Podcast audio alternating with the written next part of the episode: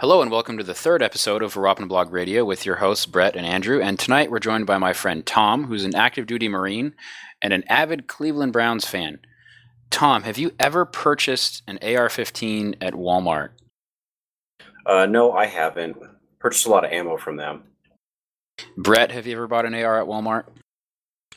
I have. I picked up a Colt 6920 from them when uh, you couldn't find them anywhere else. And how much did you pay for that, if I may ask? I believe it was around 1049. That's a pretty good price, all things considered, in the last five years or so. We have recently discovered that Walmart will stop selling AR 15s, and some people are very upset about that. But are either of you really upset that Walmart won't sell ARs anymore?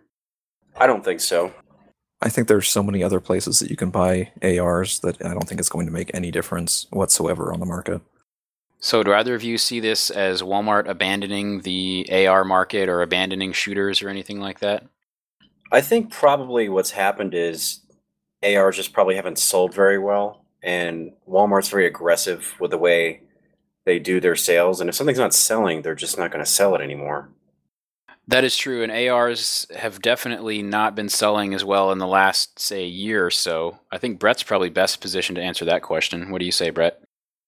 Sales have certainly slowed down over the spring and summer. I'm sure they're going to pick up in the fall, but it's hard to say how much they will. It'll be interesting to see what the market is like going into the next presidential election because I thought the first real boom and bust we had in the last 10 years, the 2008 election, was just the one to end all uh, cycles like that. But then we had another one in 2012, so who knows? Brett, I think we've talked about Walmart enough. Do we have any questions from our avid listeners?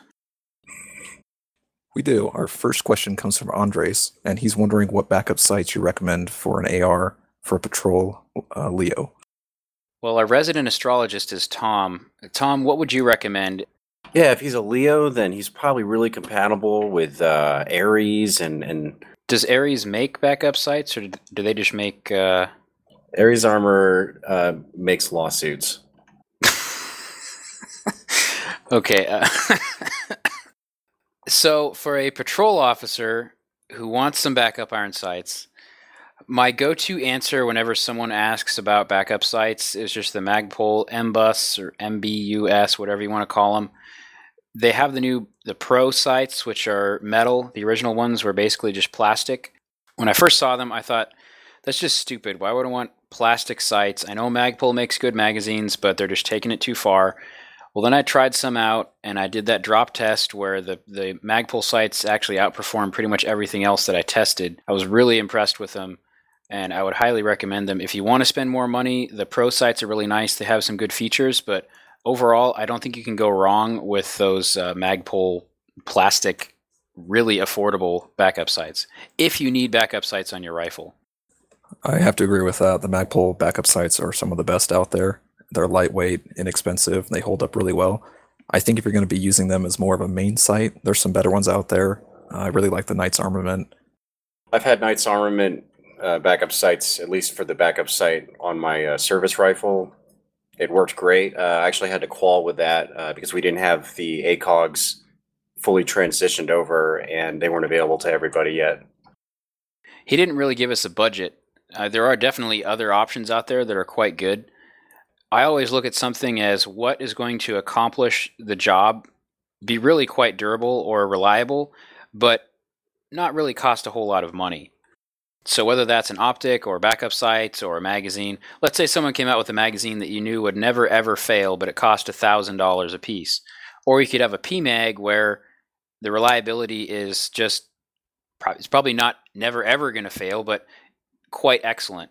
Would you pay the ten dollars for the PMag, or would you buy a box full of thousand dollar magazines?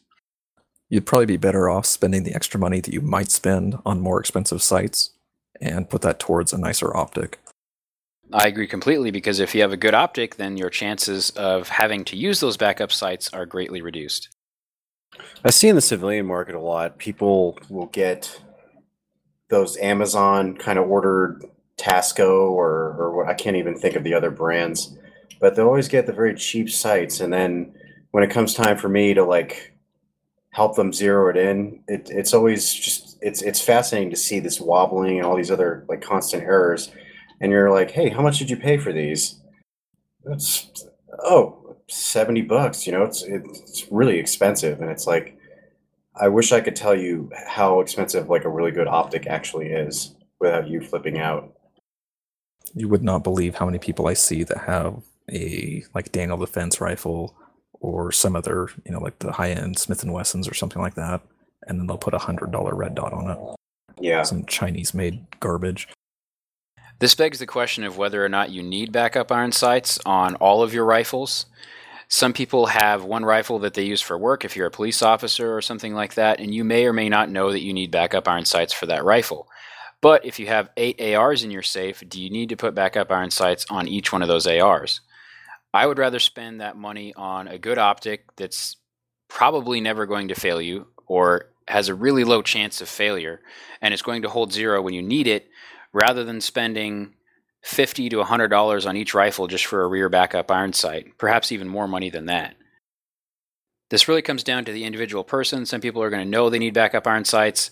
If you just think you're going to have to put backup iron sights on your rifle because everyone else is doing it, then maybe you should reconsider.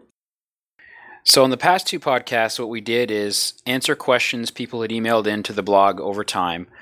But we were talking about something earlier before this podcast that Brett brought up, and I thought it was a really good topic.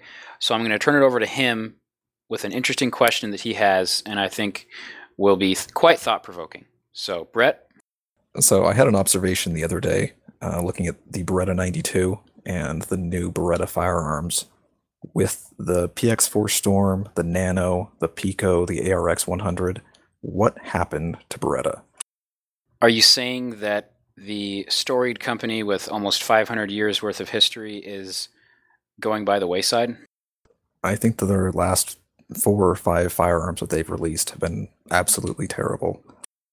What's wrong with their new concealed carry handguns like the Pico or the Nano or whatever they're called? With the Pico, the recoil spring is so tight on it, most people can't actually rack the gun, and there's serious issues with shooting standard pressure ammunition. And Beretta says that it'll cycle plus P 380 auto, but I've I rarely see any plus P 380, and very few people want to shoot that through such a tiny gun. And the magazine release on the Pico is incredibly difficult to use. I've really struggled. I mean, it takes me a good, you know, five or ten seconds just to get the magazine out of the gun. Almost all the new Beretta models I've handled felt very, very clunky, for lack of a better term.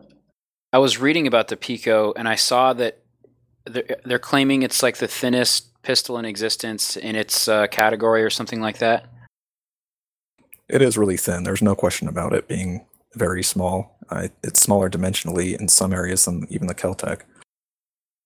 Could it be that they sacrificed functionality so they could meet some arbitrary marketing point? That's a, probably an emphatic yes. I certainly think it's possible. They were really late coming to the market. They're really the last, you know, micro 380 to come out. But even with it being so thin, there's several things they could have done much better than they did. And moving on to the Nano, I don't think the Nano's as terrible as some of their other firearms. It's really boxy, which I think a lot of people like because they believe it will make it easier to conceal carry the gun. But once it's in a holster, it's not really going to make any difference. And I've found that it really is not a comfortable gun to hold on to. They're a little late to the party with this uh, 380 and 9mm carry gun thing, aren't they?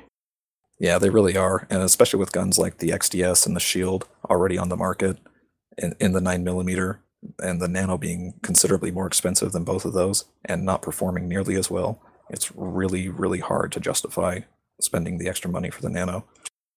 I feel like Glock, even though they were definitely late to the market with this single stack subcompact 9 and 380, I think they could get away with it a little better than Beretta because people still saw Glocks as a, a carry gun, the Glock 19, Glock 26, etc. But Beretta really hasn't made a whole lot of popular carry guns in the last 10 or 20 years. I can't think of any offhand. I think Glock is the the 43 is going to do well no matter what. I think there's a certain number of people who will definitely buy a Glock just because it's a Glock. I don't think the same can be said for Beretta. No, the only people that I've seen buy Berettas are, are looking for something that was similar to their service pistol. Uh, they want that familiarity.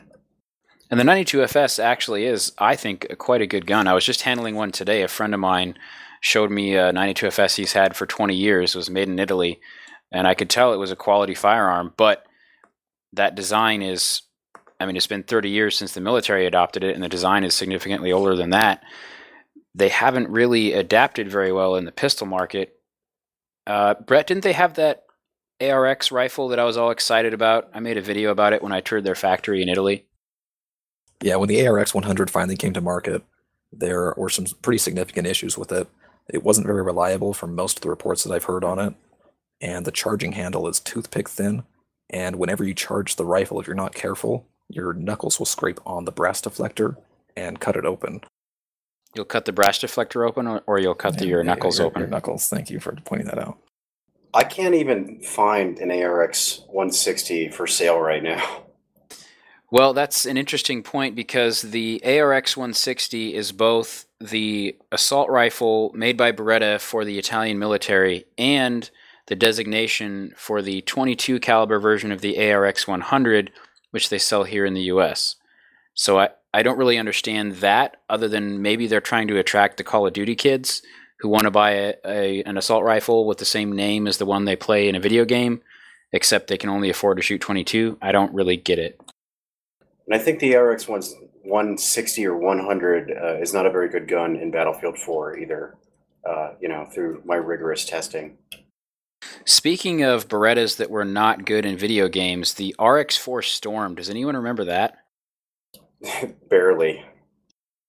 Yeah, I remember seeing seeing some pictures in a magazine several years ago, but that's pretty much it.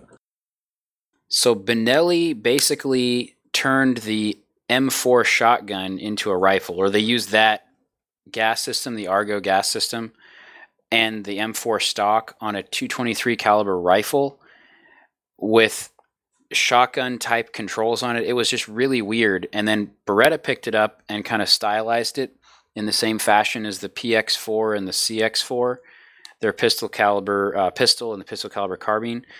And then they tried to sell it as this like matching rifle that you could buy. And I don't think anyone was interested. The, the MR1 was a terrible gun, and the RX4 was a terrible gun. And I think that's something Beretta would just like us to forget. So let's not forget about the PX4, which is Beretta's full-sized handgun that they also make a compact and subcompact version of. Ah, yes, the Beretta Cougar with different styling and a polymer frame. That's the one.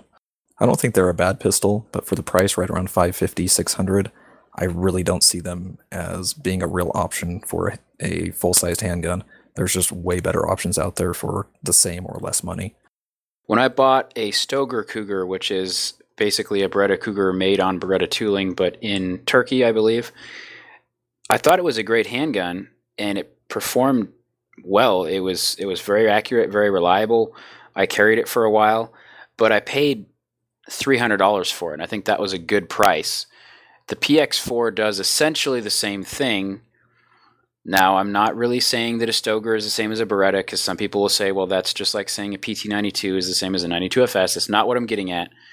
But would you pay $600 for something like that when you could pay $600 and probably get what, a VP9 maybe? Yeah, a VP9, a PPQ, Smith & Wesson M&P, a Glock with night sights. So there are a lot of options available, and Beretta is not really making a compelling case from a functionality standpoint. I think they're good on the marketing, and they have a very slick aspect to that. They make things look cool, but when it comes to functionality or getting the most for your dollar, I don't really know that Beretta is where I'd put my money nowadays. And one thing to keep in mind with the rotating barrel is there's no way to mount a suppressor on the gun without the suppressor coming loose during fire. All right, that's enough bashing Beretta. All right, so if you could only own firearms that were manufactured by one company, which company would you choose? Beretta. Why would you choose Beretta? Okay, I would choose Beretta if the year was 1986. However, it is not 1986. It is 2015, and I would have to say Smith Wesson because I'm not a huge fan of the M&P 9, but the M&P 45 I think is fantastic, and also their ARs are really quite good. They have quite a selection there, in terms of caliber. They have 22. I'm not sure if they're still making the 545, but I have one of those around here somewhere. They have various levels of 556 AR, and then also I think they have some in 308. Shotguns, I don't know. I don't think they make any right now. I think maybe in the past they had had shotguns made under their name. And then if you consider that Thompson Center is part of Smith and Wesson, then you could have bolt action rifles like the Dimension and the Venture, which are not the greatest on the market, but they're pretty decent rifles and they have some kind of nifty features. So I would have pretty much all of my firearm needs met by one company. Tom, what about you? I'm, I'm going to go with subjectively uh, CZ. I would go with CZ. Uh, we we don't need to talk about their handguns. They're they're fantastic. Uh, just out of the box, I enjoy shooting CZs more than pretty much any other handgun. Their CZ Scorpion Evo is it's okay. I've shot it. Uh, it's not it's not amazing. It works. I'm not a big fan of the fact that it only comes with 20 round magazines right now. Uh, 30 rounders are more hard to come by. I'm not a really big SMG guy anyway, so I wouldn't really need an SMG that badly. But it it's still a reasonably priced firearm, and it it works pretty well. The CZ805 is right now only offered as a pistol, not as a rifle, which I think is a, a smarter decision on CZ's part because they're not trying to. They're aware that nobody's really buying AR-15 style rifles or 5.56 rifles or carbines. So they're kind of keeping it as a pistol, and it's going to be much more what I would see as a, a niche market for gun hipsters such as myself. Uh, they also make very good shotguns, from what I understand. But again, I'm not a big shotgun guy, so I don't, I don't care as much. And their bolt action rifles are fantastic. Yeah, I can't dispute that. The CZ bolt actions are great. And let's not forget everyone's favorite rifle, the VZ58. Brett, what about you? I think there's a lot of companies that I would be okay with only owning firearms from them. Smith and Wesson's a really, really good one, especially because they have some of the best 22s on the market. They suppress really well. They're super reliable. But I think my choice would be with FN. Their ARs are amazing. Their handguns are really, really good, lightweight, super reliable. They're accurate. They make a good compact 9mm now. Their shotguns are good, or their shotguns are all right, I should say. I've seen some of the uh, some pretty serious issues with their semi-auto, but uh, again, I don't really care too much about shotguns. You've seen issues with the semi-automatic shotgun they offer, the uh, the SLP. Yeah, I've seen some pretty serious cycling issues with basically all of the new ones. The old ones seem to work fine, but the new ones don't work at all. Well, their bolt action rifles are quite excellent too, so that's a good uh, good choice. They are good. There's some of them that they even guarantee MOA accuracy for 10,000 rounds. And let's not forget the Scar. The Scar is an excellent 308, super lightweight, um, probably my favorite overall 308. Yeah, I would agree with that. You know, as an honorable mention, I think Ruger would also be a pretty decent choice. They uh, make you know less expensive firearms, but with their new precision rifle, I think they'd be a, a fine company to go with. I think my runner up would be SIG because if you offered me a 228 and then a SIG 751 in exchange for basically all my guns, I would probably agree to that. When a new gun comes out, I and other people get excited, I really just don't care. But I really, really wish we could buy the SIG 751 here in the US. You would be stuck with owning a Mosquito, though. I think there are aftermarket conversions for their 22. I, I had a, a, an aftermarket conversion for my Beretta, and it worked really well. But as soon as I got rid of my Beretta 92s, I think I sold off the conversion. But you are you are correct. the The Mosquito is a terrible handgun. Well, I think we have time for one more question from our excited readership or listenership, I should say. All right, Michael is wondering when the Faxon review is coming out. The Faxon review will be coming out at some point in the future. I don't like giving hard timeline promises on reviews because I always end up busting them.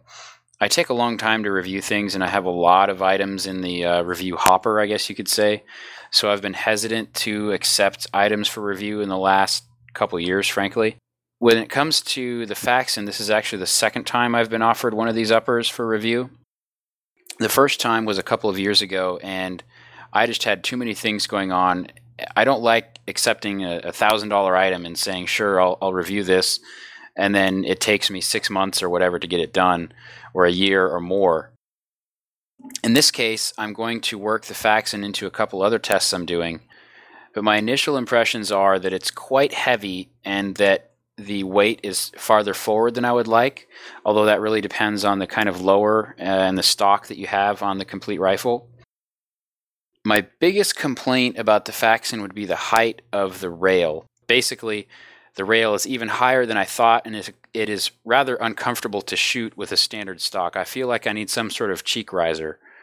If you had never shot any type of AR before, you might not notice but if you're used to bringing a rifle up to your cheek uh, in a specific position and shooting, it's extremely disconcerting to have to adjust position and move your head significantly higher.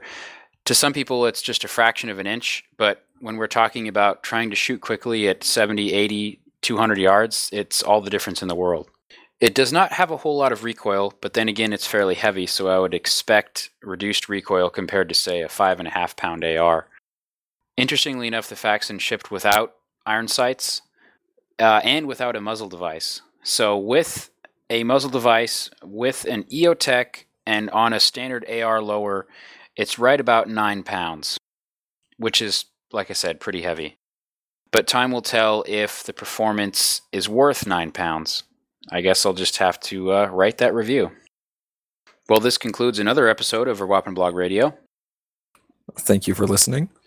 Yes, thank you very much for listening. We will continue to produce these episodes at a faster pace. I know it took us about two months to make this third episode after the second one, but we're all back in town now and we're all excited about making the podcast, and we hope you're as excited to listen to it. We hope you join us next week when we discuss the triggering effects of the word clip.